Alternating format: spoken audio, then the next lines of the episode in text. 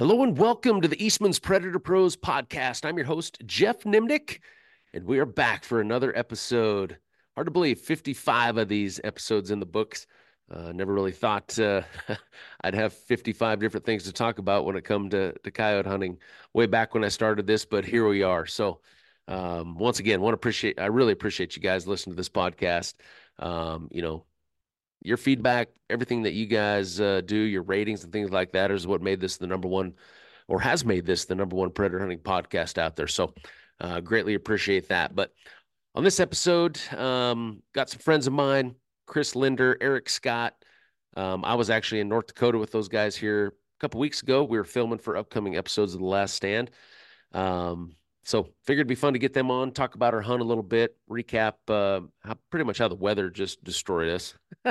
It was, it was a struggle. Um, you know, we killed some coyotes, but, uh, you know, the weather really did play a role in that, you know. So talk about that, uh, kind of some difference in tactics and things like that, um, just in styles that you see with different coyote hunters in different parts of the country.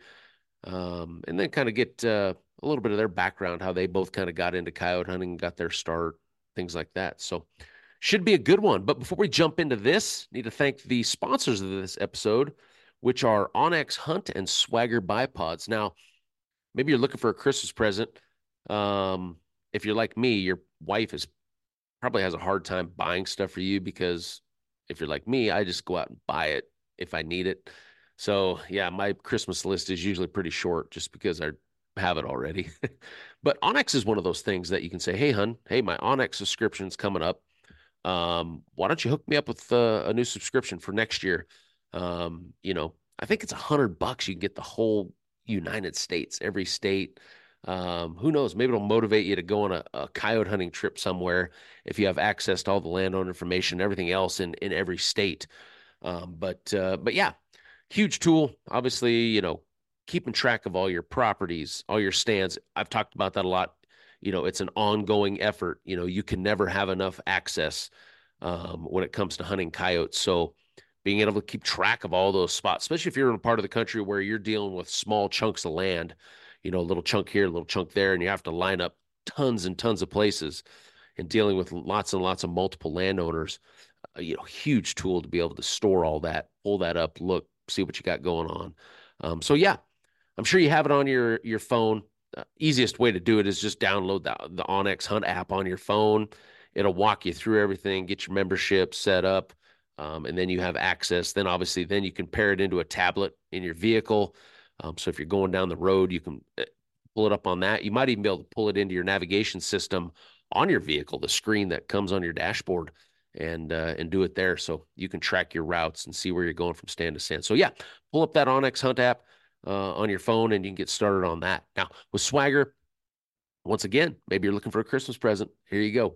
Hey, maybe you need a new set of those one forty-twos. Maybe you want to try a pair of those Q D forty-twos like Rick likes to run um, when we're filming for The Last Stand. Um, either way, you know, give them a shot. I don't think you'll be disappointed. You know, on this episode, we're going to talk a little bit about shooting positions, shooting out of the prone versus shooting from the sitting position, and and getting familiar with that and being able to shoot efficiently from the sitting is is really important. Um, you know, and having a system like a Swagger Bipod that no, not only gives you the stability, um, but it gives you the mobility as well, because if you've hunted coyotes long enough, you'll know that they don't always show up right where we think they're they're going to show up from. We have to move, make quick adjustments, get on coyotes and make quick shots, you know. So having uh, something that you're able to do that, you know, move quickly, get on coyotes, and that you feel comfortable shooting off of is huge. So, um, so yeah, jump on there, swagger bipods dot com. You can use my promo code, which is coyote craze twenty-five, um, and that'll give you uh, twenty-five percent off uh, one item, I believe. So uh, you're welcome for that. Hope you love it. But uh, like I said, you want to take advantage of that, you can go over to swagger bipods dot com. Well, Eric and Chris, welcome to the podcast, fellas. Thanks for having us. Yeah, thanks for having us. I feel like we just got done talking, you know. I mean, after riding around in the truck with you guys for about three days, you know. Well, really, I guess I didn't really get to ride around in the truck with you guys on our hunt, but, you know, after hunting with you guys and sitting around drinking beer and eating and stuff like that, I, I feel like uh, we've already recorded a couple podcasts last week. Oh, yeah. Bring a tow oh, really? strap yeah. and a shovel. uh, no, it was a great hunt. You know, if you guys, uh, if you guys are listening to this, you know, coming up in uh, in January on The Last Stand, we, uh, I just was up in North Dakota last week hunting with with Chris and Eric, and we'll get into that hunt a little bit, you know, coming up. But uh, no, it was fun. It was my first time ever hunting in North Dakota. Um, you know, they were nice enough to let me shoot my first North Dakota coyote ever. You know, so yeah. And I didn't even have to hog them all. Uh uh-uh. There was no dog hogging in this trip. Chris, you look like on the camera that you're still struggling with your audio, or is that your hearing aid, like Eric asked? Yeah, that's these earbuds. I don't know. The okay.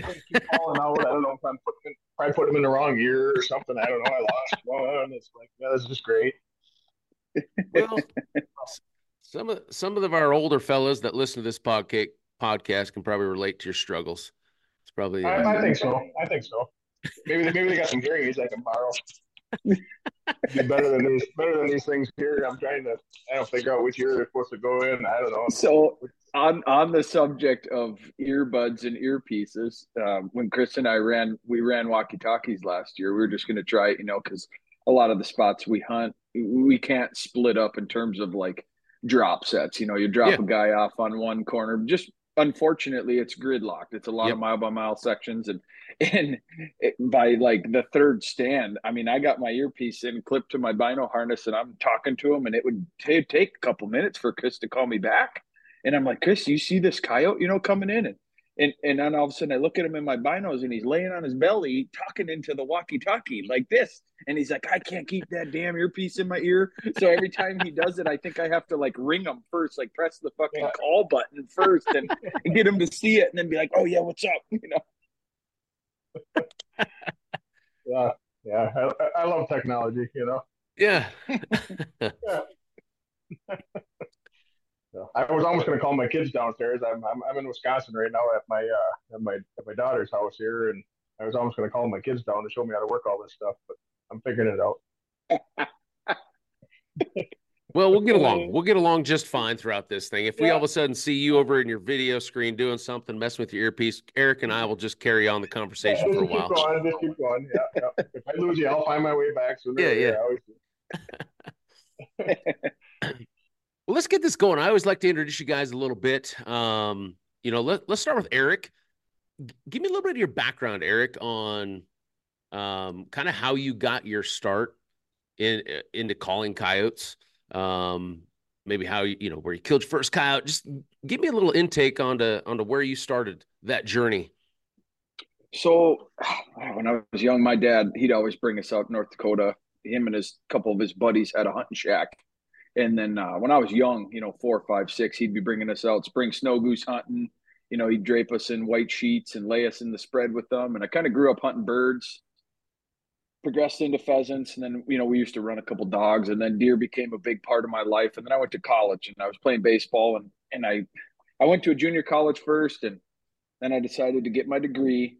So I got my degree, and then it was like, okay, I had a couple of, you know, older offers. It's like, maybe we'll try and revisit it. Well, they weren't there anymore, unfortunately, because I was out. So I went and played at U- University of Minnesota Duluth, and just large classrooms wasn't my thing. I'll just be honest. I needed that intimate, you know, upfront. Even when it came to calling coyotes, I kind of how this all began. I needed someone to not tell me over the phone, but like, you know, what what do what do what do you see that I can see? So I took an offer out in North Dakota, went and played baseball out there, and I remember one fall. Um, a buddy of mine, we went out to the shack. My, my dad and his buddies had still had it. And we went, it was a blizzard out, absolute blizzard. And I mean, the game warden co- rolled up to us when we, him and I were walking this cattail slough. We were just, we were knee deep in pheasants. We shot our three, three sharp tail apiece, our three Hungarians, had our three pheasants. And we were to the point where it's like, well, what are we going to do? So we ended up plowing through massive snowdrifts, fresh snow. Fortunately, you know, we weren't going to get buried, and we were able to stay in the shack that night. And then the next night we're like, okay, or morning, what are we going to do? Like, we can't kill any more birds. I mean, technically we could, but at that point it's like, all for what? A picture, you know, kill, kill nine more birds to do what? Go back to the dorms and, you know, gut these things up. So it's like, well, let's go try and call a coyote. Like I got, you know, I got my twenty-two two fifty, always bring it with. It was just mandatory to bring it with, even with my dad. You know, you see a fox or a raccoon or whatever it was, a road dog. Everybody loves a good road dog chase every now oh, and then. Yeah.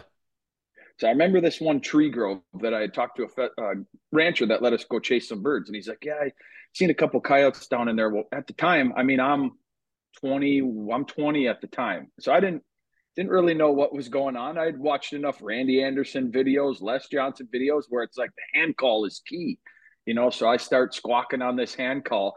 And I mean, within minutes, I was just, it sounded like a, a kid getting beaten bloody murder. You know, I don't know what I was doing, but whatever I did, these two coyotes come absolutely guns blazing up the tree grove. We've got one gun. And I wanted my buddy Heath to shoot one too, you know, because we were going to kind of pass the gun, like go make a set, try and call a coyote. And they ended up both coming in at the same time. One come down my end of the tree grove, you know, we're fifteen yards apart. And I'm like, Heath, I got a coyote coming up. He's like, oh, I got a coyote coming up. And I'm like, well, how far is yours? And he's like, oh, it's still down there like two hundred yards and mine's almost there. Shot mine, walked over. And by the time I was able to give him the gun to shoot the coyote, had figured out what was going on. He t- hightailed it out of there. So f- from that point forward, it was just like, this is, this is something I can do. I absolutely love pandemonium. I love spot and stalking deer with, with my bow is probably my favorite thing besides killing coyotes now.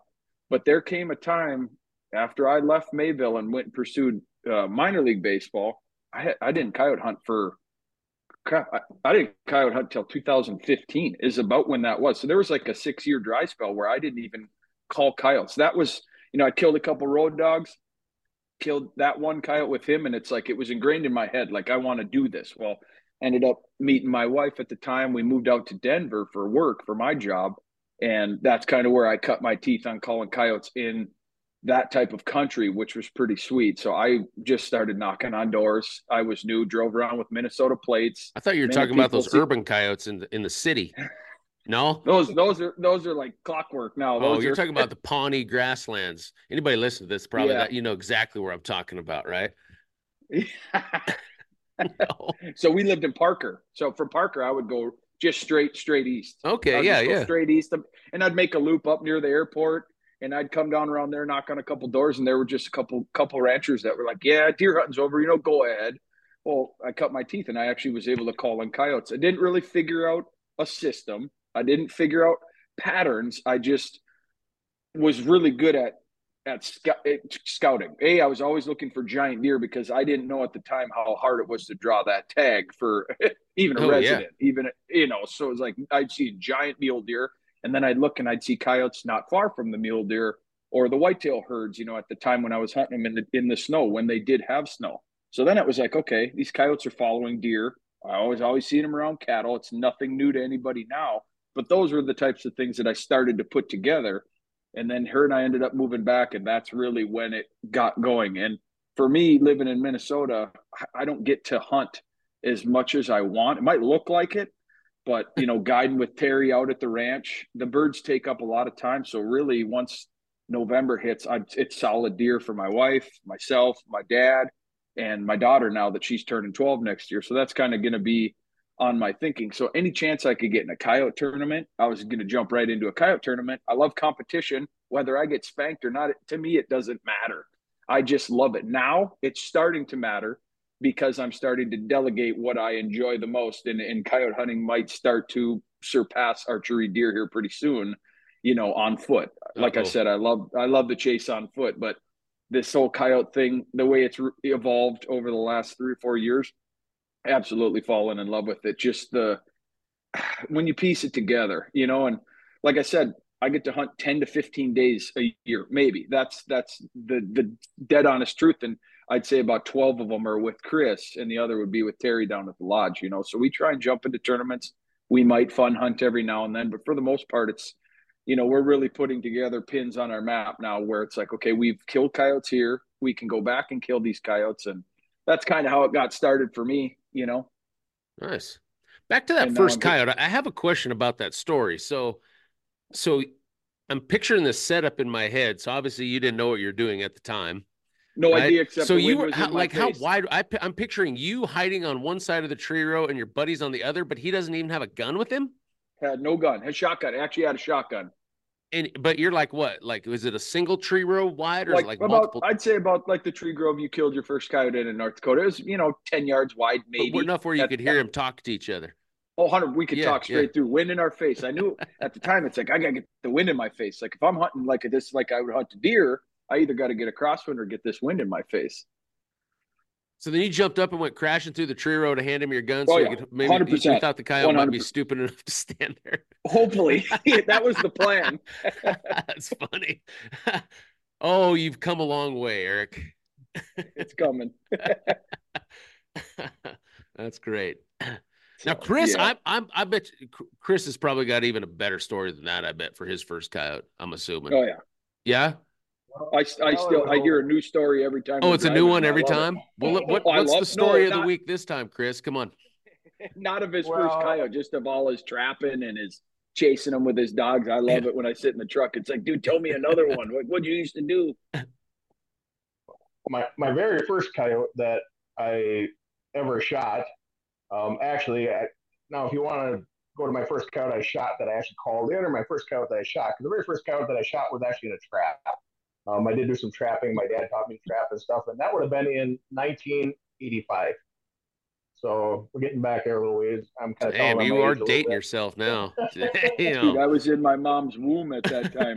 yeah, yeah. So, but that that coyote, I actually had set a trap on a on a, on a logging road, and uh, and I, I I made a dirt hole with a trap on each side of it, and uh, and that and this. Uh, This coyote managed to get one foot in each trap, and there he sat with both his both his feet crossed. And I walked up to that coyote, man. I was that's the first time I've been up close and personal with a coyote, I mean, ever. And and you know, and I, all I had was my twelve gauge shotgun, uh, an old shotgun that's actually hanging on my wall at home now on a on a pretty cool duck mount. But um, I had that twelve gauge shotgun that my mom had bought for me, and and so I walked up about five feet from that shotgun, and I shot him right square in the face. Um, that was my first, you know, so that did wonders for the, for the pelt, as you can imagine, you know, I mean, that, you know, tur turned my, at that, it was probably about a, a ten dollar coyote anyway, but I turned it into about a three dollar coyote. Um, what state anyhow, was that in? Uh, that, that would have been in Wisconsin. Wisconsin. Uh, all right. It was in Wisconsin where I grew up. And then, uh, then I, I really kind of started calling coyotes as a, as a kid. I had a little, uh, you know, Burnham Brothers, uh, cassette tape. Um, that I used to put in a little boom box that we had. You know, oh yeah, yeah. Batteries in it. We'd sit out there and play the squealing rabbit and stuff. And you know, we we had our little twenty-twos. You know, we didn't know much. I mean, occasionally we get a fox or something to come right in, or we get. And and Wisconsin is hard calling because it's so thick woods. You know, I mean, it's just really really tough to get in close to a coyote. Um, you know, because they always go downwind to you. You know, and you can't see more than like fifty yards in most places in the thick woods. So it's really tough to to, to really call there. But when I moved to Montana. Um, I, after the, after I was in the service, I was in the Navy, and after I got out of the Navy, I went to Montana, and, and out there, I started calling coyotes a little bit. Um, I actually howled in my first coyote. I bought a Loman howler, one of them old, had the old plastic tube on it, you know, the whole nine yards. And yep.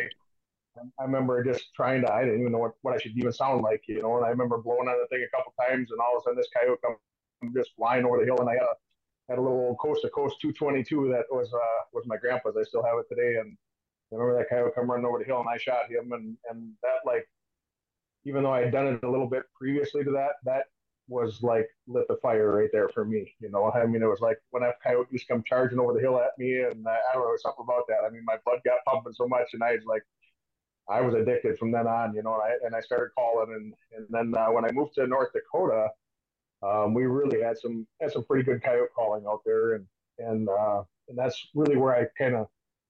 From there, my you know my passion grew. I mean, I think I bought just about every predator call on the market, you know, that's ever been out there, from hand calls to electronics. You know, I've I've had most all of them, and and I don't know, I still get just about as excited as I did when that very first coyote came running. And you know, when you see one coming, it's just, you know, I, I think if something that's in the air, it's not, you know, and if it doesn't excite you, then you know why do it? But I I still get excited every time I see a coyote come running in. That's, it never gets old. I think one hundred percent. I think that's. You talk to anybody that's got the bug like we all do for coyotes, that's exactly it, right? Like the if you've seen a thousand of them or ten of them come running to the call, it still gets you the same way. No, you know, never gets old. Absolutely. Yep. So, you know, to me, you know, some of the, some of the best friends I have now, you know, I've met through coyote hunting. Um, you know, to me, it's always about the camaraderie, right? Like the people you meet, you know, I love hunting with people. You know, coyote hunting is one of those things to a lot of people that it's like, oh my God, we can only do this with one or two guys, right? We can't have all these guys. Well, as you saw when we came up and filmed, you know, we had what, five, five of us hiding on the hillsides, you know, six of us hiding on the hillsides. Um, you know, so you two actually met through coyote hunting, correct? Uh, yeah, we, uh, oh, through hunting, I, essentially, but coyote hunting is what kind of brought you together? Brought us together. Well, actually, what brought us together is um, I didn't know Chris at the time when I was going out to where my dad and his couple buddies had their shack, you know. So in college, like I said, I was going out there, never ran into Chris. He didn't have the cafe at the time. And uh, I remember going back out and uh, I was with my my best friend Heath and my cousin Jake, and we were out there snow goose hunting, spring snow goose. And uh, Chris and I had ran into each other once he started the cafe, and, you know, we'd see each other. But like I said, Minnesota plates, it's just an ongoing battle that you're never going to win. When a non-resident, you know, when your non-resident comes in, you already got a hashtag next to your name. And it's like, you got to do everything in your power to prove your worth. You know, it's like, I gotta, I gotta show this guy, like, look, I'm here to hunt. I want to kill shit, whether that's ducks, geese, and Chris loved to hunt waterfowl. So we actually shared the field hunting spring snow goose. And I don't know if I told you this, but I found, well, I found the roost. Chris knew where it was because it was only a couple of miles north of his house. And uh, we ran into him and we're like, hey, we found a roost. You know, do you want to go hunt? And I remembered him, him and Han, like, uh, fuck, you know, never shared a field with this kid before. Who's this young guys, punk and his, and his two buddies. Yeah, I got blue plates. It's like, oh, this kid's trouble right away. And actually, it was probably one of the most memorable hunts with, not with my father, like, we'll put it that way. He, it, we woke up the next morning, you couldn't see your hand in front of your face. There was so much fog. There was no wind. So right away, he's like, yeah, I think the decoy spreads, we're not going to do it. So I'm looking at my cousin and my, my, my best friend. And I'm like, what the fuck is this guy talking about? Like, what do you mean? No, no, de- we're not gonna put any deeks. He's, he grabs his cassette tape or whatever speaker system he had. He's got two speakers going out from these cords, and he's got, he starts playing it. We're sitting by these grain bins in the middle of a pick cornfield. I mean, we're we're we're using the grain bin as our our blind, and it was a it was only a matter of time when it became shooting hours. He turned the collar on, and you could I mean you could hear the roost. They were a mile and a half, maybe Chris, two miles away, maybe as the crow flies. And they just started coming over in waves, and I mean you couldn't see them, but you could hear them. And then finally, when the, the fog would kind of start to break, you'd see just little shooting lanes up. And I mean, there you could throw rocks up and hit them. That's how low they were. And I remember at one point, I mean, I just looked and couldn't see, but I could hear. And I just started shooting. I think we all just started shooting. And all of a sudden, just thump, thump, thump. Birds are just dropping. And we're like, oh, this is epic. Well, Chris had an old Chesapeake Bay Retriever that was kind of on his last leg. So it was a fun hunt. We got to share together with him. My dog is pretty much, you know, the last hunt of his life, his long, long life he had. We piled him up. I mean, I don't know, we shot seventy, eighty birds with no decoys and an e-collar playing. And uh, and then from that day forward, it's like Chris became one of my very good friends, because it's like, okay, we built trust. This was fun. I can get along with this guy. Yeah, he's a little older than me, but he can keep up. And he knows what he's doing um, when it comes to scouting birds or finding coyotes or finding big deer. And it was just, we just meshed well. You know, and, and then it was like, do you like to hunt coyotes? Oh, I love to hunt coyotes. It's like, well, I just, I heard these coyotes howling back here. You know, maybe we could go, you know, make a set sometime. And we ended up going to make a set and killing coyotes. And then it was like from that day forward, I don't know, six, five, six years ago, it was just any chance I got that I could come out, I was coming out. And I, I haven't brought my shotgun out here in five years. That's how much coyote hunting's just taken over. I don't even bird hunt much anymore. I haven't shot a pheasant in a while. I haven't shot a duck in a while. And that used to be life, you know, for me in college and with my dad. But like I said, once Chris and I realized it's like fall for him, you know, September to I'd say early, very early November is he's just gung-ho ducks and geese because he's good at it. I don't even come out anymore. It's like, tell me when you're done and then we can start calling coyotes. Well, then you run into the deer, you know, so now you got opening and deer hunting, and anybody knows North Dakota deer hunting. It's like, you don't even go out. Like you're, You just don't, it's just the Orange Army's running around everywhere. The coyotes are on edge. And so we kind of wait till, you know, I'd say, you know, when you guys came up, that's probably the earliest I've ever hunted coyotes with Chris. We usually wait till there's deep, knee-deep snow, which is unfortunate, but you know, we kind of like tell to you guys didn't know how to down. react getting into places where we could drive right in there. I told him, I said, dude, I've never seen these spots from the road before. Like, this is crazy. So well, I'm, I'm still thinking of the snow goose story real quick. The snow goose story. How many of these snow geese bounced off these grain bins as they're falling from the sky? Here, I'll let you take it, Chris. Yeah, I think we had a couple that bounced off the grain bins. You know, I mean, it was yeah, they were we had birds piling up everywhere. That was fun. You know, so they just it just goes right back to, and that's something that I've always been for myself. I have always always um, aspired to do. I love calling stuff, and I don't care if it's a uh, if it's bugling for elk, if it's uh, if it's, you know, rattling and grunting for white-tailed deer, um, calling for ducks and geese, uh, calling coyotes. I just, I don't know. I've always just loved to call stuff. Um, you know, and that's, it's just something that's been, I don't know, some people like it, some people don't. Some people like to just sit and be quiet or, or, you know, hunt or stalk or sneak or whatever. To me, I just, there's something different about calling. It's like just letting them know right where you are. And it's, I don't know, and like with coyotes, you know, it's, it's, it's changing from, you know, you're kind of becoming the prey, or, you know, you know, you know, instead of like hiding from them, it's, you know, you're telling them, hey, here I am, you know, let's go. And and I, I just, I just love calling. I don't know, something about it. I just really enjoy it. Mm-hmm. So the first time you guys got together on that first coyote hunt, Eric, were you kind of like, okay, I'm just going to lay low. I'm going to let Chris do his thing. Because it's always weird, right? When you hunt with somebody for the very first time, who's especially doing the coyotes, calling? It's like, yeah. It's like, okay, who who's going to do the calling? You know, do I want to do this? Whose place are we going to? You know, there's all this logistic stuff that you got to kind of get through, right? Oh, yeah. It's like some of them guys you run into at tournaments, you know, when you're like, what'd you guys what'd you do? You know, I'm straight past you. What we calling them on it, and you get them guys that'll tuck their tail, and they're like, oh, you know, we got a couple sounds. It's like, oh, knock it off. Knock it off. We're just give it a rest. Like it's a coyote, you know, you're either howling them, you're calling them, you're challenging them, you whatever, whatever it is, right? You're playing prey to stress. But you know, it was funny because like when we first started to hunt together, it was literally that, like, well, who, where do you want to go? Well, I don't know. What, what were you thinking? It's like, who's going to bite first? Like, all right, dude, fine. We're going to this spot I got. And, and then we'll go to yours next, or you can call this time and, and then I'll call the next stand. And, you know, once we figured out a pattern, you know, I'd say we were on the same page pretty quickly because, you know, now it just depends. Like I remember one episode you did, you gave giving the remote to Rick, and you're like, I'm just not calling it. It said something about what I'm pressing. Like I'm going to give it to Rick, and then Rick's just like, oh, here they're they're going to start coming in, you know. So if Chris and I go through a spell like that, and it's like I drew blank on three stands, it's like take the remote. I'm going downwind.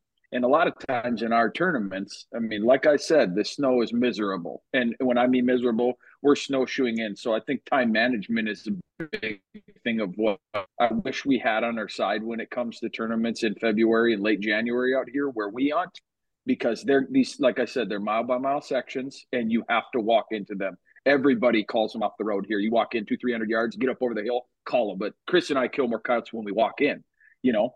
So it, once we started to do that, it, it just we just became in sync. And then it, the trust, you just let your guard down. It's like, I trust this guy, you know, and he trusts me, and I'll never backdoor somebody ever. Absolutely never. And Chris knows that. Like if I've ever been in a tournament where he wasn't my partner and I was hunting with another buddy or someone from out North Dakota, hey, Chris, you mind if I hit that public spot, it, even a public spot? I'm just never going to do it without asking somebody first. If they say, yeah, you know, I'd rather not, I'd like to save that, and then I'll find another one, you know? And I think once him and I built that trust, it's like, I don't want to hunt with anybody else. Like I love hunting with new people. Yeah. Don't get me wrong, but it was just like, you know, we're in sync, you know? And I think that's, that's what you need to find when you're, whether you're calling coyotes with a partner in a tournament or you're just doing it for fun, because I don't want to go out and screw up the set, even if it's for fun. Like we want to kill a coyote, you know, and, and then make mental notes of what we did right or what we did wrong and fix it for the next one. Well, that's a good point. You know, my oldest boy, he's, he's a junior, so he's old enough to drive. He spent the winter hunting. Well, of course, all of his buddies want to go with him, right? And so after, you know, a month of this going on, I, I had to sit down and say, Creighton, I said, so let me get this right. I said, you're taking your truck hunting all the time. You're going to your spots that you got permission on. And all you're doing is your buddies are just coming along to do what? You know, well, Dad, I'm like, all right, dude, I got to teach you. I got to, there's got to be a mutual relationship here, right? When you find a good group of dudes that you hunt with, everybody understands that, right? That, okay, hey, I got to contribute to some way. You know, maybe I don't have the ground right today, so I'm paying for the gas, okay, or whatever it may be, right? I mean, there's there's all kinds of ways you can contribute, you know. But uh, it's funny because it's all stuff that we've all learned over the years, you know, hunting with different guys and getting burned, mm-hmm. and like, damn, I ain't hunting with that guy anymore, or, you know, things like that come up, you know. But yeah, it's it's interesting. It's, you know, told me ten years ago that'd be something I had to teach my boy, I'd be like, no, I would never thought of that, you know. But seeing him go through that, I'm like, all right, I know they're your buddies, but you, right. hey, sooner or later you got to say, hey, either you start dishing out for some gas money. And then I said, yeah, then you're pretty much just taking them on a guided hunt, you know, yeah. But you know, right. hey, if they have some stuff, go hunt their stuff. So it's gotta be mutual. Yeah. Chris, you know, like, when, like, Chris...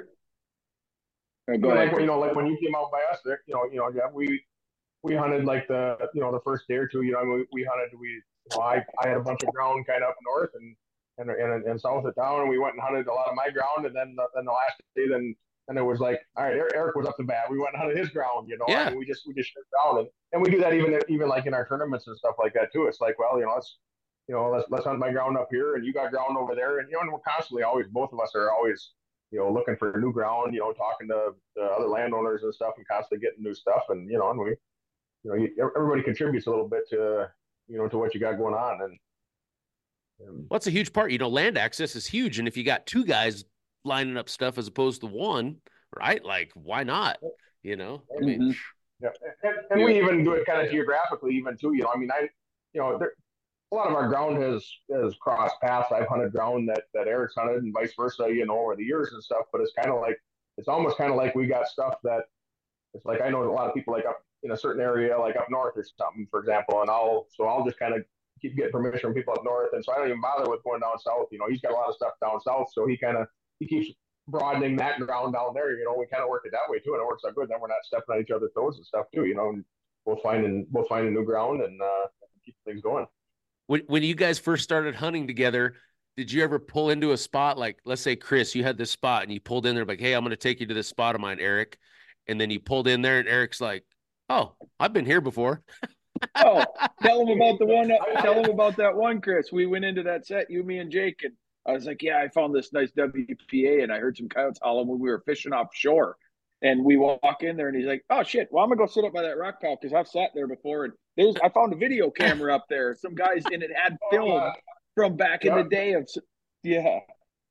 Yeah, I, I did, and I never did, and I never even did find the guys who who had the camera. I couldn't even track them down. We, there was a spot, you know. He, That was actually our, that was our very first, uh, the very first time we coyote hunted together. Whoa, whoa, whoa. Um, so you found a video, like a video, like still up on a tripod, or was it like just set on the ground? Like, no, what, what had happened is there was a, there was some old farm equipment. It's an old, old abandoned farmyard. Uh, the house isn't even there anymore. And they just, they got some random equipment laying up there and some old equipment and a couple grain bins.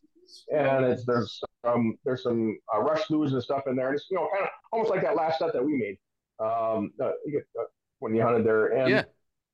it's just a, it's just a, you just look at it, oh, there's that piece of equipment sitting up on top of the hill. It's just something to hide by, so you can actually go to it. It's a, it's a, it's a good spot. So I, I go up there and I, and I go sit down by, I can't remember what it was. It was a, I don't know, just some little random piece of equipment, an old digger or something. But anyway, so I go up there and I, and I, and I go sit down to call on it, and and I look over and I see this little black bag. Um, it looked like about, about the size of a, one of my earbuds again, about the size of a, um. Like, like like a small like little fanny pack, and I'm like, what's this little bag sitting there? You know, it had been raining, it was wet. It wasn't the fall of the year. I was out duck hunting, and I decided to just go make a set for coyotes, and and it had been raining like crazy. And so I go over there and and I pick this thing up, and I'm like, what the heck is this? And I open it, unzip it, and here's a, a Sony, like a fifteen hundred dollar Sony camcorder, you know, in there. I mean, a nice camcorder for the day. You know, this was probably oh, over ten years ago now or more. Um, and so I didn't even turn it on. I, I threw it up on the heater in my, my truck as I hunted throughout the day, and I thought, I'll dry this thing out. Didn't know how long it was there, if it was like from the year before or what, you know, I mean. And so then I I get back to the cabin, and it's been on the heater all day, so I thought, I'll try and turn this thing on. So I turn it on, and it, it powers up, and and and I open up, well, here's these guys sitting there, and they're calling coyotes. They killed a coyote. I had the one guy's name, this first name. He called the one guy by somebody. So I'm, I'm trying to figure out who these guys are. Nobody's ever ever known these guys, knows who they are or nothing. And but yeah, here was their camcorder with one coyote hunt on it. But they, they must have set it down, you know, when they're packing their stuff up, or maybe when they shot a coyote or something, I don't know.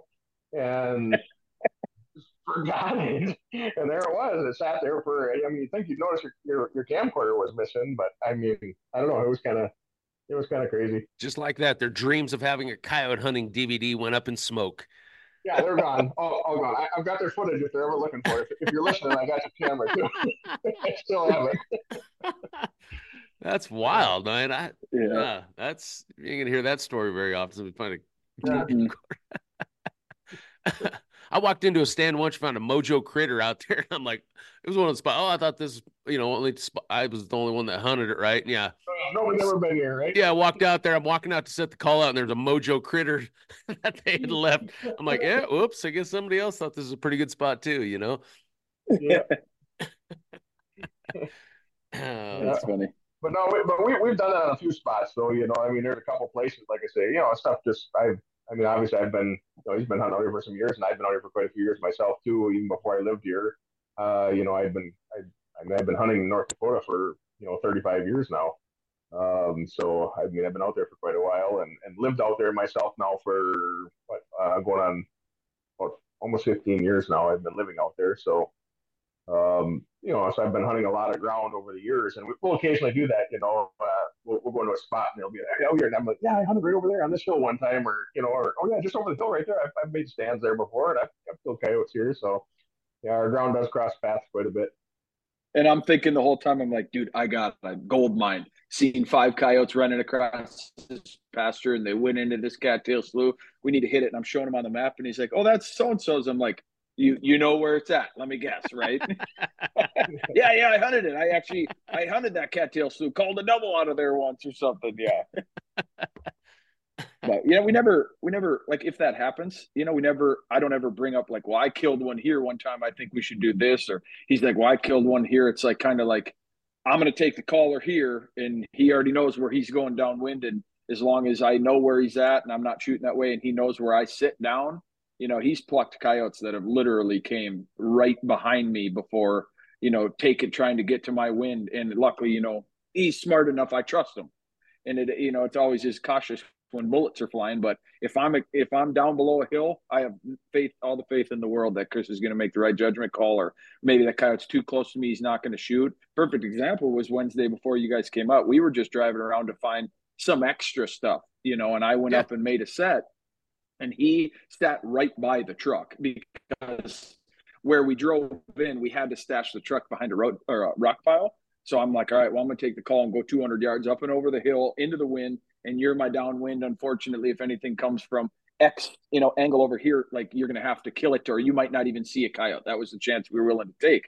Sure enough, I, you know, start doing my thing. And all of a sudden I hear a suppressor crack.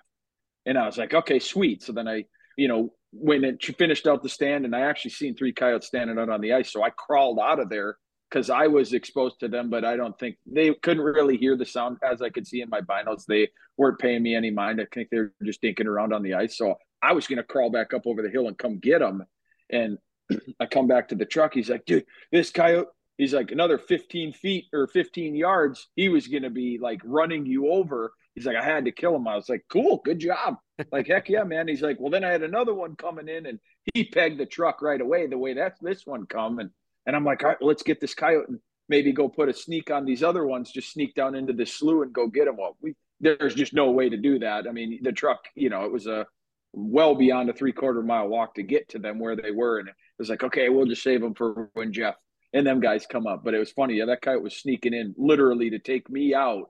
And I had no idea what was going on the hill right behind me. And, you know, and that's happened in tournaments all the time. I, I hear the suppressor crack, and you can just tell the angle it's coming, that when I think about the shot after the fact, it's like, holy shit, that, that coyote must be somewhere right behind me. And sure enough, I walk up over the hill going back to the truck, and there's a coyote laying right there. So it's like I hook up to him and go, and we meet back at the truck. But, yeah, it happens a lot, you know, when you send a guy downwind like that. And like I said, that's how we've always hunted. We've always broken down these sections. Unfortunately, sometimes we get lucky with two mile by two mile sections where we already know right away, like if we get in deep enough, we can maybe make two sets and we're going to kill a coyote, or multiple. But a lot of these sets, we have to split up so far apart to cover more, because of where we have to stash the truck due to drifted over roads that you get down, you know. So that's kind of how we've hunted together. And, and like I said, that's maybe one thing I wish was on our side was time management when it came to running into stands, sitting down, getting down to business in a tournament, making something happen. If we can tell the coyote's not coming and he's out there a ways, we're going to either A, make a judgment call like, yes, we can use the terrain and sneak on this coyote. We do that a lot, and we'll sneak to three, four hundred, five hundred if if we can do it, and we'll shoot the coyote.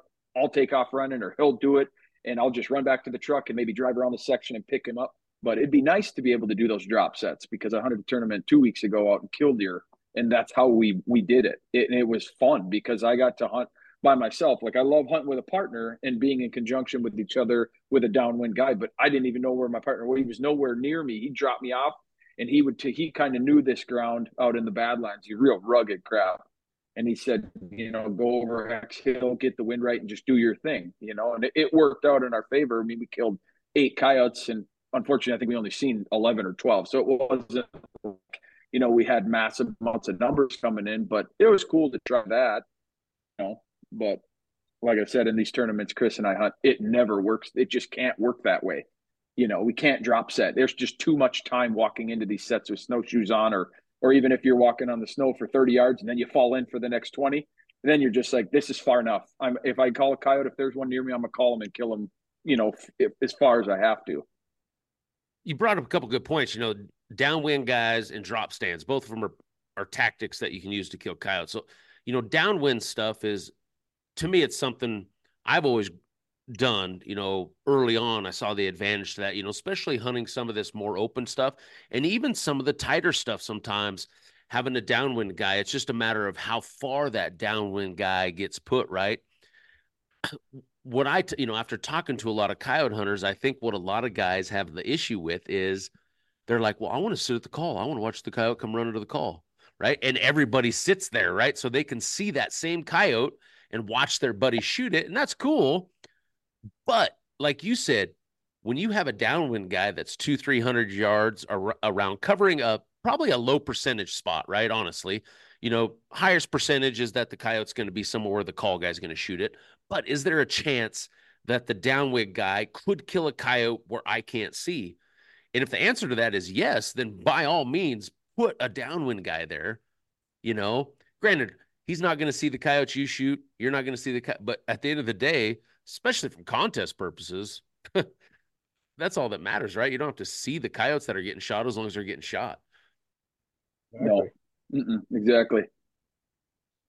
You know, and, and I'm downwind all the time. I, I, I love I love going downwind, actually. You know, and, and these coyotes out here, they, you know, and I think maybe it's because it's big open country. I don't know. I mean, you, you still get the coyotes that come charging straight into the call, you know, a little angle wind or something. But boy, we just get so many coyotes that like to.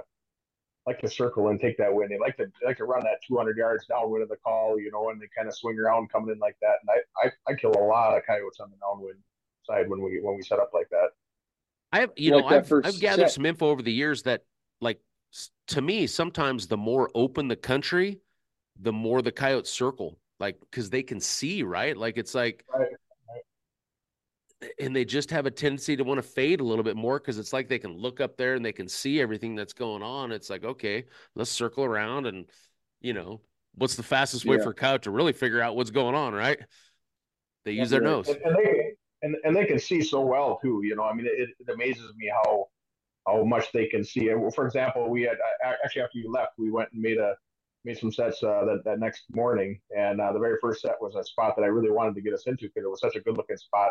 I've hunted that that ranch several times before, but not from this very particular spot. And I just really liked the, the looks of it. Well, this coyote, you know, we talked about this earlier when we were, we were sitting around, but they hear, it was one of those coyotes that comes out and starts barking at you. Well, she was, she came to, uh, I, I think I ranged it at like one thousand four hundred sixty-five yards. Oh, chip shot. The closest. Uh, yeah, oh yeah, absolutely. I mean, you know, another another thirty yards, it was going down, you know. Yeah. But, but, I don't even think my turret you know, goes that high. Yeah, yeah. But she had... she'd come out at, to the top of the hill, and and and and she kept barking at me, um, you, you know, pretty regularly like that. But and, and from that far away, you know, and, and, and you can barely see her with uh, with your naked eyes. You know, I mean, you just you just you see her in the binoculars pretty well. But And so finally, I, I, I gave up. Obviously, she wasn't coming in. And but when, but as soon as I was done, I sat there for a minute or so, and she was just kind of sat on the hill. And as soon as soon as I stood up, I mean, in white camo, in the snow, uh, up against a rock pile. As soon as I stood up, she turned around and and, and tucked tail and ran. I mean, saw me like standing up from that far away. It's just amazing how good their eyesight is too. Well, you know, I talk about this a lot. You know, a, a huge tactical error that a lot of coyote hunters make, and and not every stand can set up this way, but some stands you have the option to say, okay, I can sit here and I can see forever, or I can sit here and I can't see very far. I'm essentially calling the same place, right? ninety-nine percent of coyote hunters are probably going to do what? Sit up high. They're going to sit up higher where they can see, right? Well, the problem with that is, is you're letting the coyote see, right? And we all know that every coyote doesn't come running in, right? Like a lot of them sit out there. I think a lot of times we, we talk about it, right? We talked about it a lot up there when we were hunting.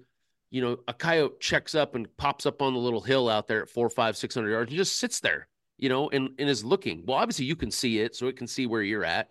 And you call and you change calls and you throw everything at it, and it just turns around and walks off or or doesn't do anything, right?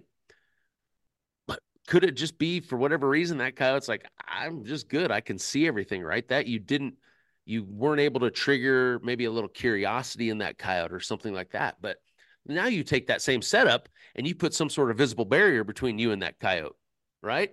Whether that's another little hill, a tree line, brush, whatever it may be. Now that coyote can't sit out there at six hundred yards. Will they still? Potentially, but you have that upper chance now, that that little bit better chance that, oh, that coyote would be like, damn, this has got me thinking a little bit, or however the, the process that a coyote uses, right? And he's like, damn, I want to really know what's mm-hmm. going on over here. And guess what? Then they have to come, you know, to that that top of that hill or wherever it is. And now you brought them in range. And now, like I said, every stand, you can't set it up that way. And will coyotes come running? You'll see them from six hundred yards. Oh, yeah. But, you know, if you're struggling and you're like, damn, these coyotes just keep sitting out there at four or five, six hundred yards and just look at me and bark and do all kinds of stuff, then maybe it's time we say, okay, let's let's make a tactical change in how we're making these setups. Let's purposely limit our visibility.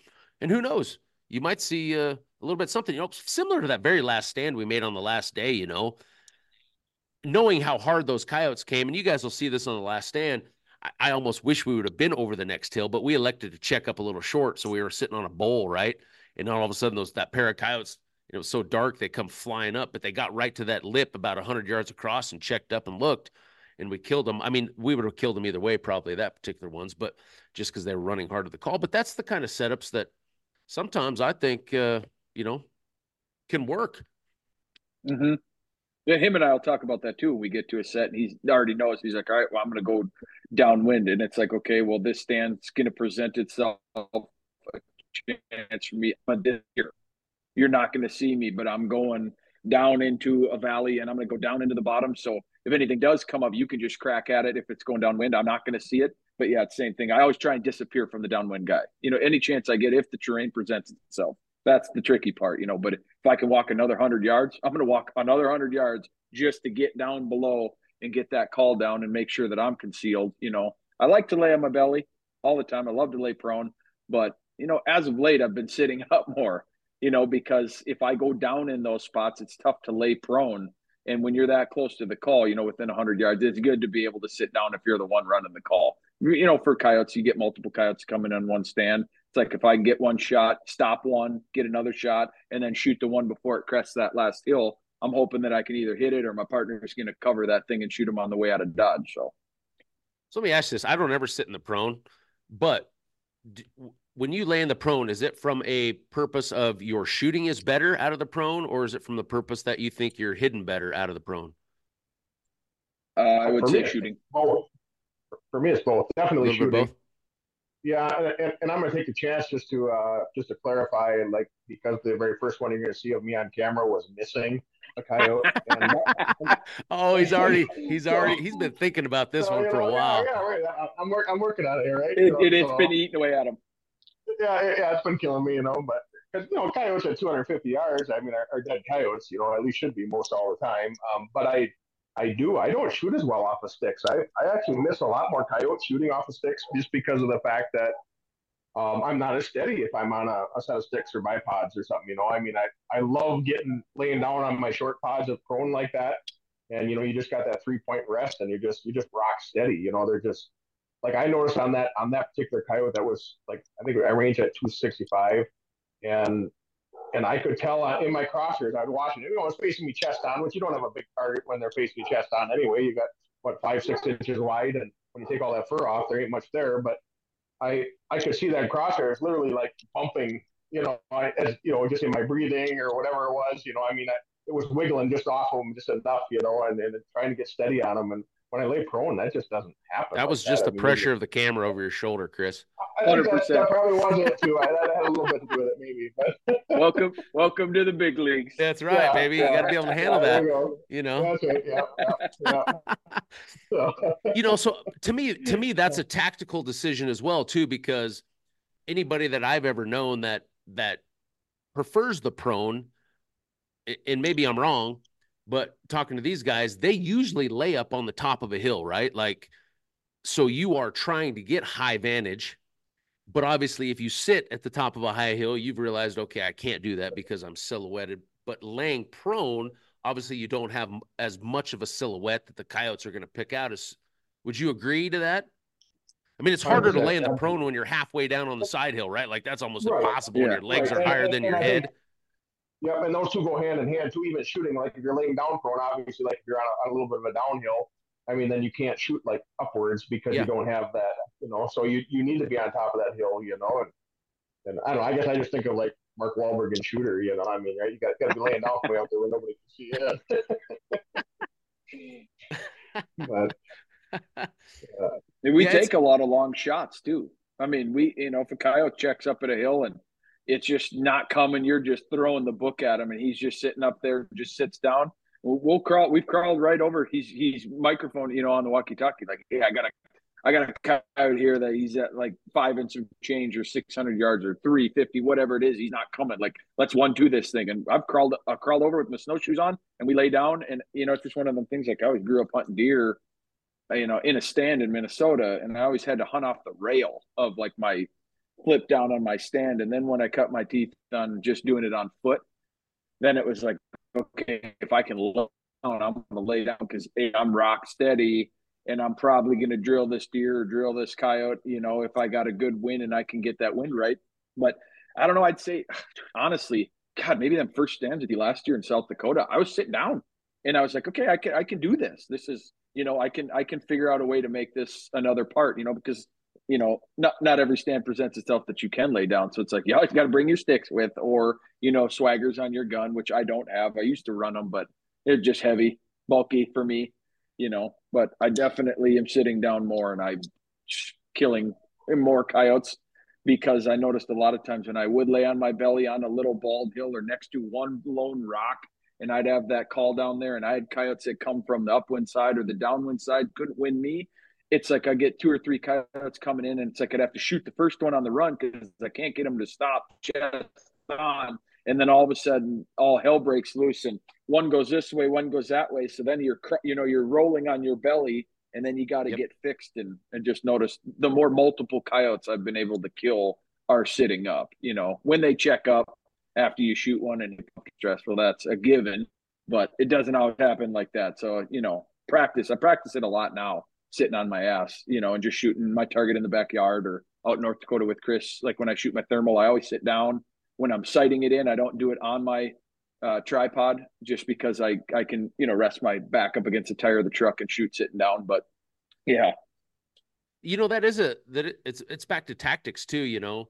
Um, I've seen that with guys like, you know, guys that are want to usually lay up higher on the hill, they're used to shooting coyotes at two hundred yards, right? But they're shooting up the prone, so it's good. So, it's sometimes I'm thinking to myself, you know, are they shoot them at, shooting them at two hundred yards because just their style of calling, they're up on top of the hill laying, even though they're laying in their prone, the coyotes are still spotting them, so, but they don't know what they are. So the coyotes are all checking up at like one fifty, two hundred yards and looking at them. And then that's when guys are whacking them because they're in the prone, they're ready to go, right? th- does that go hand in hand, right? Like if you're going to lay on the, are you going to get coyotes to check up out there because they are seeing you? On purpose. On yeah. pur- It's almost like almost purpose. Like that's just your style. I'm going to lay up here on the hill in the prone. If the coyote sees me and checks up at two hundred yards, who gives a crap? I'm going to blast because I'm, I'm in yep. the prone, right? Yep. You know, where the style that I've always hunted, especially over the last ten or twelve years, having all these new guys hunting with me, a two hundred yard shot is, is not where I want people to be shooting at coyotes because the averages go way down.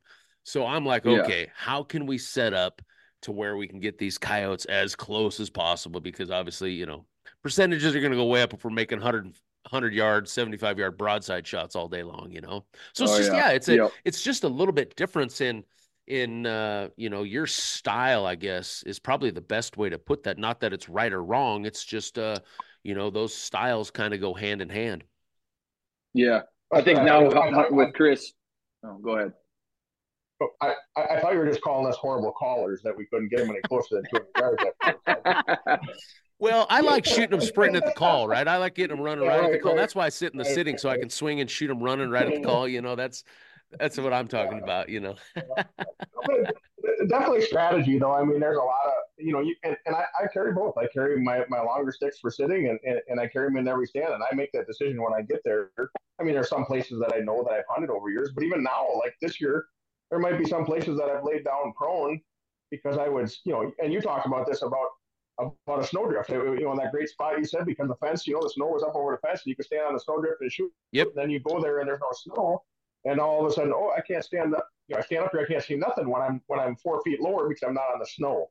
Yep. Um, and so that, that that plays like right now, you know, like when you hunted with us there, you know, we didn't have much snow. And so obviously your grass was tall. You know, you're not going to lay down nowhere. You're going to see nothing um, unless you're laying on top of a rock or something. Uh, so obviously you got you got to sit. Um, and so that's that's just something I just kind of adapt. And I um, I actually am more comfortable to sit um, than I am to lay prone. You know, obviously, as I've told you earlier, I'm getting older. Uh, I already disclosed kind of my age. And but uh, but I and so obviously it's harder for me to lay down prone. My neck, you know, after a while, I'm like, oh man, my neck's killing me. You know, from trying to lay there and look up and spot stuff. You know, it's, it's definitely harder that way. So it's a lot more comfortable to sit. And you know, and if I got decent cover. Um, I, I like to sit up and, and be, be, I, I can see around, I can turn my head and look behind me a lot easier and that kind of stuff. But, um, but like I say, if I, if I have the chance to lay down, I just feel like I'm steadier and I, and I, and I feel like I, I hide a little better if I'm laying down flat. It just depends on the situation. Yeah. See, you really yeah. could have made Ricky not like us any more than he does already for dragging him around coyote hunting by making him lay in pr- prone beside you with the camera. You know, when you're running the downwind, you said, Ricky, you need to lay in the prone. He'd have looked at you like you're crazy. Oh, yeah, absolutely. Next time we'll get him in on a little more of that, you know? Yeah, yeah. The other yeah, the other piece of this we talked about was drop stands. You know, and I don't know if I've ever really talked about these on, on a podcast, maybe potentially when we were talking about contest tactics and stuff like that.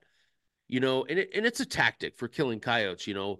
Some contests, they're illegal. You can, they're part of the rules. You cannot do yeah. drop stands, meaning both both teammates have to stay together the entire hunt. You have to hunt together. You have to be in on the same stand. So obviously, the tournaments you're hunting in, the rules will be different. So you'll have to watch that. But if they do allow it, I mean, it's a huge tactical advantage because, you know, now you're essentially making two stands for the price of one, you know, by, you know, essentially, let's say if I'm hunting with Eric, I would drop him off right here and he would walk in and make the stand. I would go up the road to the next spot, whether that's a mile, half mile, whatever it may be. And then I run in and I make a stand. So you're essentially making two stands at the same time. Uh, another way to do that would be, let's say there's nowhere to park a truck. Maybe it's flat, you know, nowhere to hide. You're like, dang, this is a good spot. Maybe you saw a coyote back behind on a place you had to, and you could, a guy kind of just rolls out the side of the truck on the go and he jumps the fence, runs out in the pasture. And you just keep driving with the truck and he goes and calls and kills the coyote, you know? So that's really what we're talking about when it comes to drop stands. Um, you're probably not something that you'll do if you're just fun hunting with your buddies, because that's the part of it, right? You want to be together and you want to hunt fun. Yeah. From a contest point, if you're talking about how efficient can we be, how many coyotes can we kill in a certain amount of time? That's really what we're talking about when it comes to drop stands. Even even particular spots. Yeah. I mean, I've had a couple spots that I've been into that it's like, you know, when out in this country, it's just big, wide open flat, but yet like maybe there's some cattail sloughs out there or something that you just know that have some coyotes in them. But, you know, every time you try and call it, you know, a coyote comes out, he sees your pickup because you just can't hide it anywhere. Um, you know, and so, so maybe you want to hunt that spot, you know, I mean, I'll, I'll take and I'll, I'll have my wife drop me off and say, hey, I'll, I'll call you in fifteen, twenty minutes when I'm done, you know, or she'll drop me off and I'll jump out the truck and bail out and go, go make a set, you know, because it's, dude, that's know, the I mean, perfect that, thing. Just get somebody that doesn't even like to coyote hunt to drive you around and just drop you off on stands all day. Absolutely. Yeah. And go, go, go around, I, I, I go around Uber. The side of the section. Yeah. So yeah. Bring your book, yeah, honey. Yeah. I'll call you when I'm, yeah. when I'm walking back. Yeah. Uber for coyotes. Yeah. Yeah. Yeah, that, that tournament a couple weeks ago, that was the first tournament I've ever, ever done that in. Because, like, the ones that I used to hunt in South Dakota, the big ones like the Troy Anderson, the Randy Rohde, couldn't do that. You had to be within, I mean, they say earshot, but I think they put a number like you couldn't be more than two hundred yards or whatever it was from your partner. Yeah, you got to be on so the same stand, like when, making the same stand yeah, together, yeah. Yeah, and I can see why guys kill, put up numbers that they do, one hundred percent. You know, there's reason guys put up fourteen, fifteen, twenty coyotes in a day, when they can do that if the ground allows it and they already have their spots mapped out. But it just goes back to, we just don't have that possibility. And yeah, we can go find new ground where that could probably work, but we've kind of figured out a pattern in these tournaments where we have the second place curse. Chris will tell you, it's just like, well, let's, yeah, I'll do the tournament, but you already know what's going to happen. We're going to tie with the same amount of coyotes as the winner, and we're going to lose in weight. And we're going to take second place, walk away with a thousand bucks or whatever, you know, but we always joke about okay. that. Like, Chris's wall behind him, not there, but at his house when he'll call me or FaceTime me, it's like I can just see second place, second place, second place, second place, second place. Uh, they do call that the first loser. First place loser, yeah. uh, that's, our, that's our curse. Uh, could be worse. Could be worse. Let's, let's finish this podcast out. Let's talk about our hunt a little bit, you know? Yeah. So, you know, I'll, I'll kind of give everybody a little behind the scenes thing. You know, when, when I'm looking at planning these last stand hunts, you know, I actually met Eric last winter.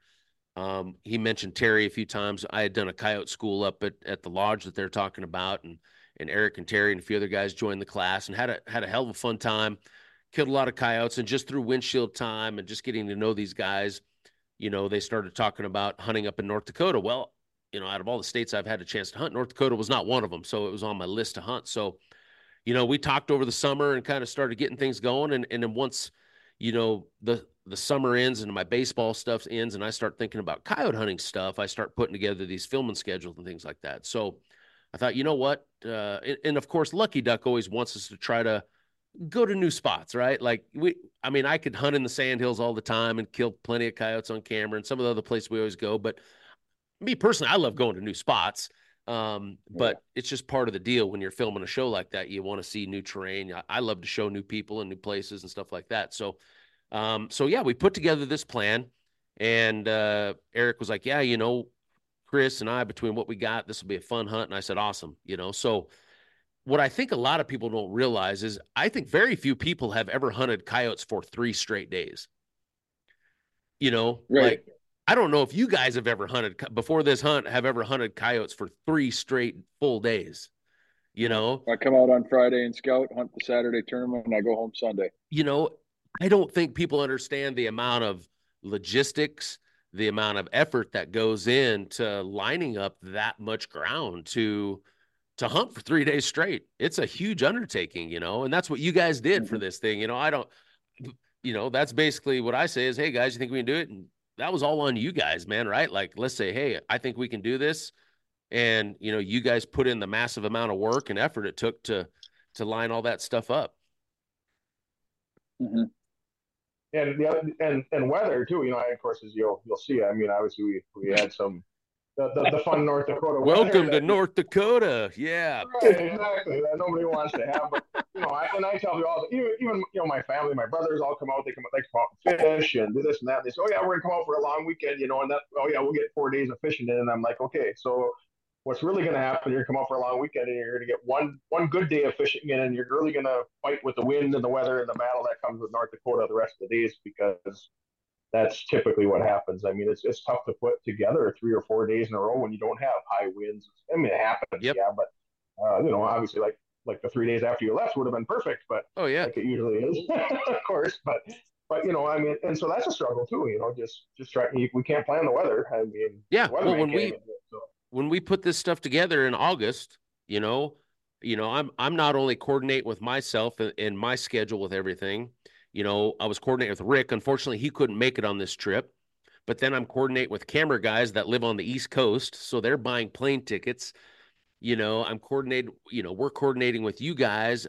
And then we're trying to coordinate around big game seasons and other things like that and try to find the the best three-day period. But we're making these, you know, we're locking these three days in three months before we're going to be hunting. So it's like, you know, it is what it is, right? When we head up there at that point, nothing mm-hmm. we can do about it except grind them out, do what we can, and, you know. Two total opposite ends of the spectrum. We got sun. I got sunburnt. I remember I got sunburnt on Thursday.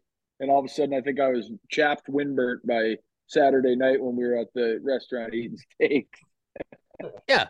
Yeah. So it's like, yes, the first day it's fifty-five degrees, wind blew. I may have got up twelve, fifteen mile an hour. Not bad, but you're right. Sunny, kind of a bluebird day for first part of December for North Dakota, right?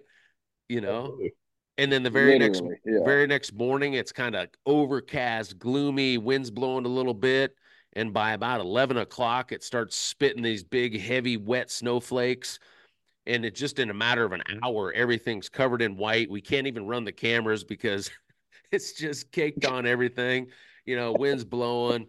You know, we called it quits about one o'clock on the second day. Just we could have probably grounded out and, and, and hunted. But, you know, the camera guys are, are walking around with thousands of dollars worth of gear, and they weren't real impressed that we were out there. So so I said, all right, let's, let's pull the plug, you know, and then the, and then the third day, you know, we got four or five inches of fresh snow. It's, you know, what, mid to high twenties, I think, but we had about a thirty right from the get go at sunup. It, the wind was blowing thirty already, you know, and it stayed pretty consistent, thirty all day blowing snow. And it maybe, you know, we didn't see a little bit of break in the weather or the wind till like the last two stands of the day, you know, but yeah, you just never know, mm-hmm. man. It's, it, it's, it's wild. Yep. They're rolling the dice with the weather. Yeah. That's what's something. God, with, I remember know, sitting on and... one of them stands. Oh yeah. Go ahead, Eric. I just remember sitting on one of them stands. Of course I went upwind a little bit. You were on one side of the tree grove by, you know, and, and, uh, Cam was right next to you. And then I'm on the other side, and I had stepped down into about three feet of snow, got my seat settled, and I'm sitting there, and you were like, we're going to make this an eight, eight minute stand. Like it's going to, yeah, it's going to happen that. Or it's not. And I go to get up, and I got snow drift coming over my knees. My holes where I stepped in are already filled up with snow. It's just like, yeah. Oh, good Lord. So I'm just, I'm just warning everybody, when this, when this episode's come out, you're going to see some of the most awesome B-roll that you've probably ever seen.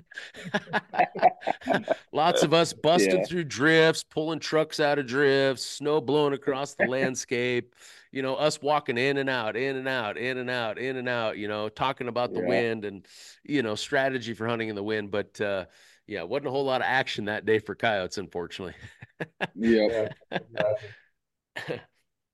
But that's one of those things too, you know, that's, and I've always felt my, found myself fairly privileged because of that. You know, I've been over the years, whether it started with contests um, and then progressing into doing like guided hunts and coyote schools and things like that.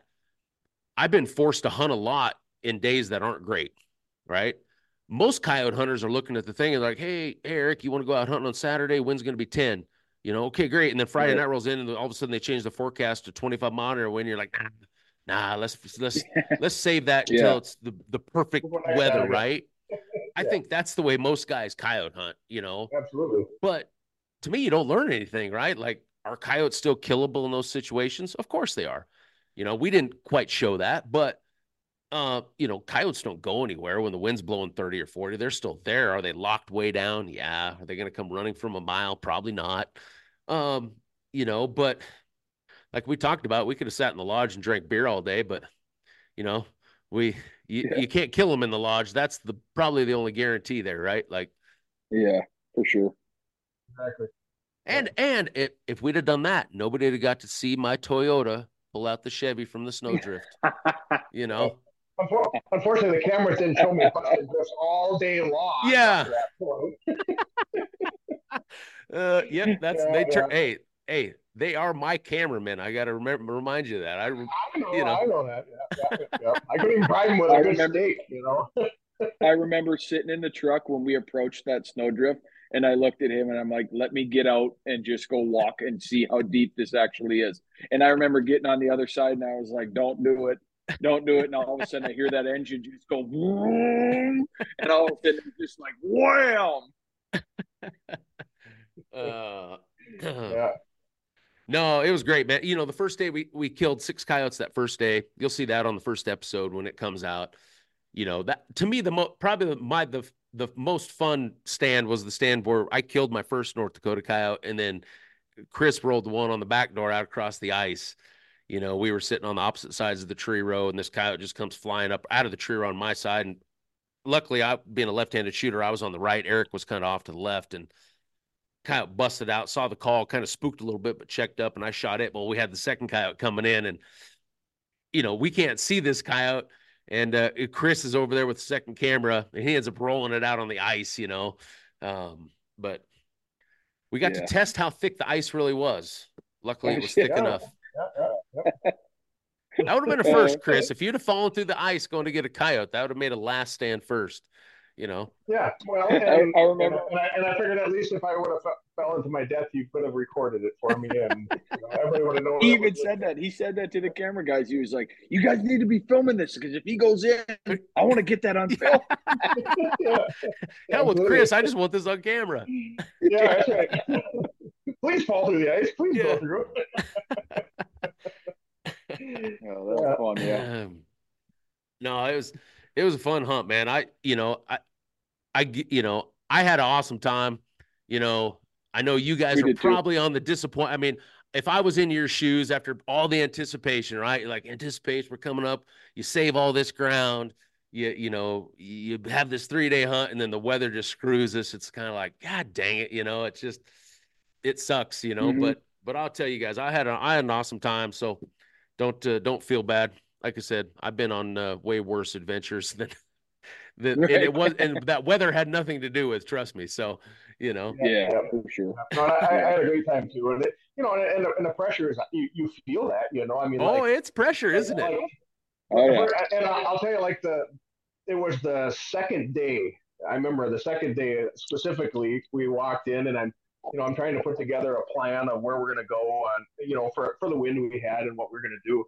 And I remember getting out of the truck, and I'm like, and I told you guys, now you guys just walk up to that haystack up on the hill. Oh yeah. And I and you, and, I, and you looked at me, and you're like, that that haystack, and Eric's like, must yeah. walk up there. And I'm like, Geoff pulls like, out his Geoff pulls out his binos, and he ranged it, and he's like, yeah. that's like three hundred fifty more. Yeah. Well, yeah. let me tell you something, Chris. Where I come from, we just drive right up there. Right.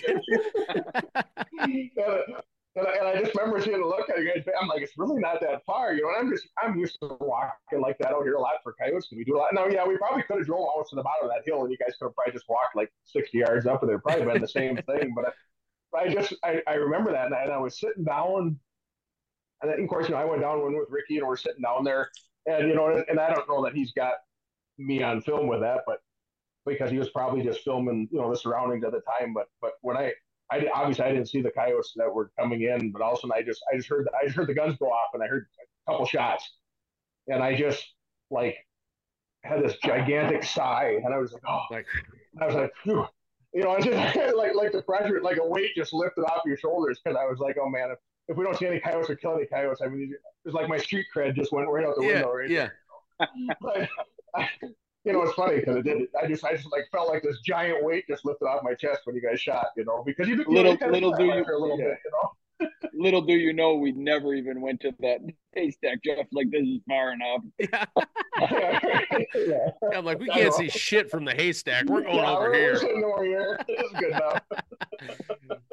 No, it, it is. You know, I, I joke with guys when we, when we're going when we go hunt new places with guys. I joke with them about that pressure because it's easy, right? Like, you start thinking about all that's, you know, I'm sure in your mind, you're like rolling through those, those stands we had made that you had made in previous years and all the coyotes you'd killed on those stands. And you're just like, oh my God, why, how, where, why are there no coyotes, man? I, and you're just thinking about all that. Right. And it's like, you're like, damn, you know, but it, it happens to all of us. I, same yeah, thing no, happens I, to me. Oh yeah. Even when you go out, just just hunting, hunting for fun, you know. I mean, how many times you go out to a spot that you've you've killed coyotes? How many times you go out to that spot, and just that particular day, it just doesn't happen for you, you know. I mean, for whatever reason, the, you know, the coyotes are a little farther away. They, the weather was, you know, for whatever reason, they don't. It, it just doesn't ha- happen, and you know, unfortunately, that's the way the way it works sometimes. Yep, but, yep. Mm-hmm. Unfortunately, we didn't burn any hundred percenters on that trip, did we? We did not. Just, just one, okay, perfect. One. I, I always just feel bad. One, just one, one, the last one. You're like, save the one. best, very best stand you have, Eric. And I was like, this, I'm going to go ahead yeah. and say it. This is we, one hundred percent spot. Yep, that, that was yeah. a tactical decision. We were looking at the weather. We're like, all right, yeah. the wind's going to die right at dark. We're going to have like one stand to make this happen. Yep. And I, Eric, I said game plan. And I said, wherever you think it's going to be the best, that's where we need to be in that last stand. And oh, it was a badass stand. I, I oh, can yeah, see why yeah. you guys have killed lots of coyotes there. You know, and, and typically when we when we call that, now the wind was different, you know, for today than a lot of days. A lot of days when we call that, if we got a little different wind, we got like a, you know, like a, like either a west or northwest wind. Um, we'll call that almost straight up from where we park the trucks. We'll get up on top of that hill up there. At least I do. Eric will go down kind of closer toward where you guys sat, and then I usually sit on that hill down on the, on the end down there, and you know, just. It just every, every time, time. Like, I was every circling, time I was circling around, and I went and shoot the coyote off of that hill on the backside, or or, or you know, or he'll shoot one over there, and I'll shoot one on the other side, you know. Just, but yeah, mm-hmm. this, this was the day, you know. It happens. Yeah. If I've learned anything over the last few years, the best way to burn a hundred percenter is bring the cameras. You know. Yeah, there you go. Yeah. and, and, and, and tell her and tell everybody on, on film that. It's oh, and start to, yeah, and talk about it. Oh, this is a hundred percenter, guys. This is going to be great. Absolutely. Absolutely. Yeah. And then, of course, our other one hundred percent spot, the cameras weren't there when I when we went into that uh, waterfall production area. Yep. The cameras weren't there. And I told Mark, Chris, I'm like, I got to sit here and watch that corner.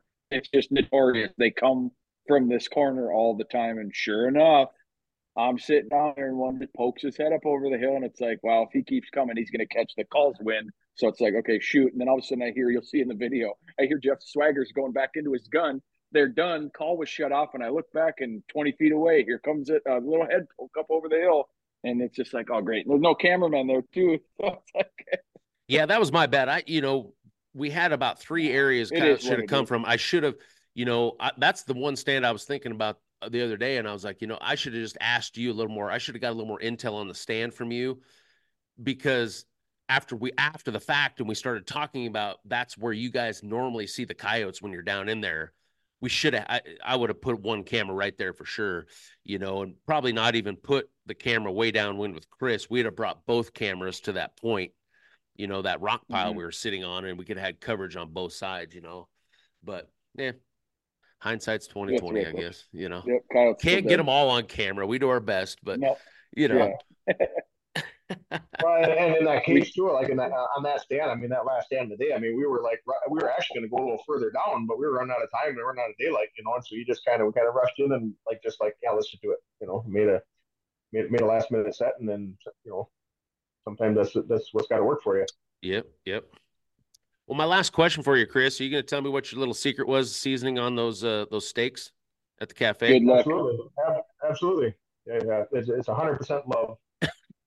one hundred percent love. I've tried. Jeff, I've tried. I've no, he, he, he I've even budget. tried to. I've even tried to watch him, and he's like, "Why don't you go help I do dishes yeah. while I cook these steaks?" It's like, "Oh, you, you would." Well, I'm telling you, if you're listening, if if you're listening, yeah. Well, if you're listening to this and you're ever up in Pettibone, North Dakota, or close to it, swing over to the Harvester's Cafe, Chris. What nights do you guys serve steaks? Is it only on certain nights? Steaks are Saturday nights. Yep, Saturday nights. Saturday night steaks. All right. So go on in there and get yourself the ribeye. I don't know. The It was a toss-up. We had filet one night with the ribeye the other night. I don't know, man. I was, they're both good. One's a little bigger than the other, though, you know? Heck, heck yeah. I asked, I asked for medium, and he gave me uh, uh, rare, and it's like, I'm not going to even argue. Just eat it. Just eat it. It's yeah. So good. Yeah. Heck yeah. Well, fellas, it's been fun. Yeah. What yes, uh, you, I know you guys you guys do social media a little bit, right? If somebody wanted to follow along your your exploits, I'm sure you guys post some stuff on, on coyote hunting here and there and things like that. What uh, what's your tag handles on on that kind of stuff? Chris is a big Snapchat guy. Yeah. You can see it from, from the twenty-seven times I put my earbuds back in my ears, how, how technical of a person I really am here. Uh, you know, but no, I, I, I do get on Facebook um, uh, a, little, a little bit. I, I don't post a lot. Eric, you probably post more stuff like videos and stuff. Eric, Eric puts a lot of stuff. They just on. Need to, hey, that you want to talk coyote hunting, you just swing into the cafe. Chris, Chris would love to. He'll talk coyotes with you all day. He'll talk him, but he's not taking you out, so don't ask. Yeah, yeah. No, I'm just kidding. No, I got an Instagram. I got an Instagram, but I don't do much with it. I get it's just my name, Eric Scott. Name. So Eric Scott. Yeah, I do my my boat business. I put up a lot of boat business and just some recap pictures of the weekend. But I don't get into it too much. You know, I just it's tough. You know, you don't do it very often. You know, and the times I do, it's like I always forget my phone in the truck, so I can never capture things on stand. So actually, I'm, I'm oh, yeah. starting to film a little bit more now and gonna try and compile like a little kill kill video. So Instagram reels, that's where it's at. No, I'm I just know, joking. I know. Heck yeah. MySpace. MySpace, yeah. That's funny. Um, well, fellas, it's been fun, man. I really appreciate you guys lining up the hunt. Uh, you know, I had a hell of a good time hunting with you guys. Uh, I'm gonna be back. That's for sure. Just awesome country. I, you know, that that. Do they consider that the prairie pothole region? Yeah, one hundred percent. Um, the central North Dakota is that's the pothole region, and that's why you know we have all those rush throughs and so much water and stuff yeah, around yeah. the area.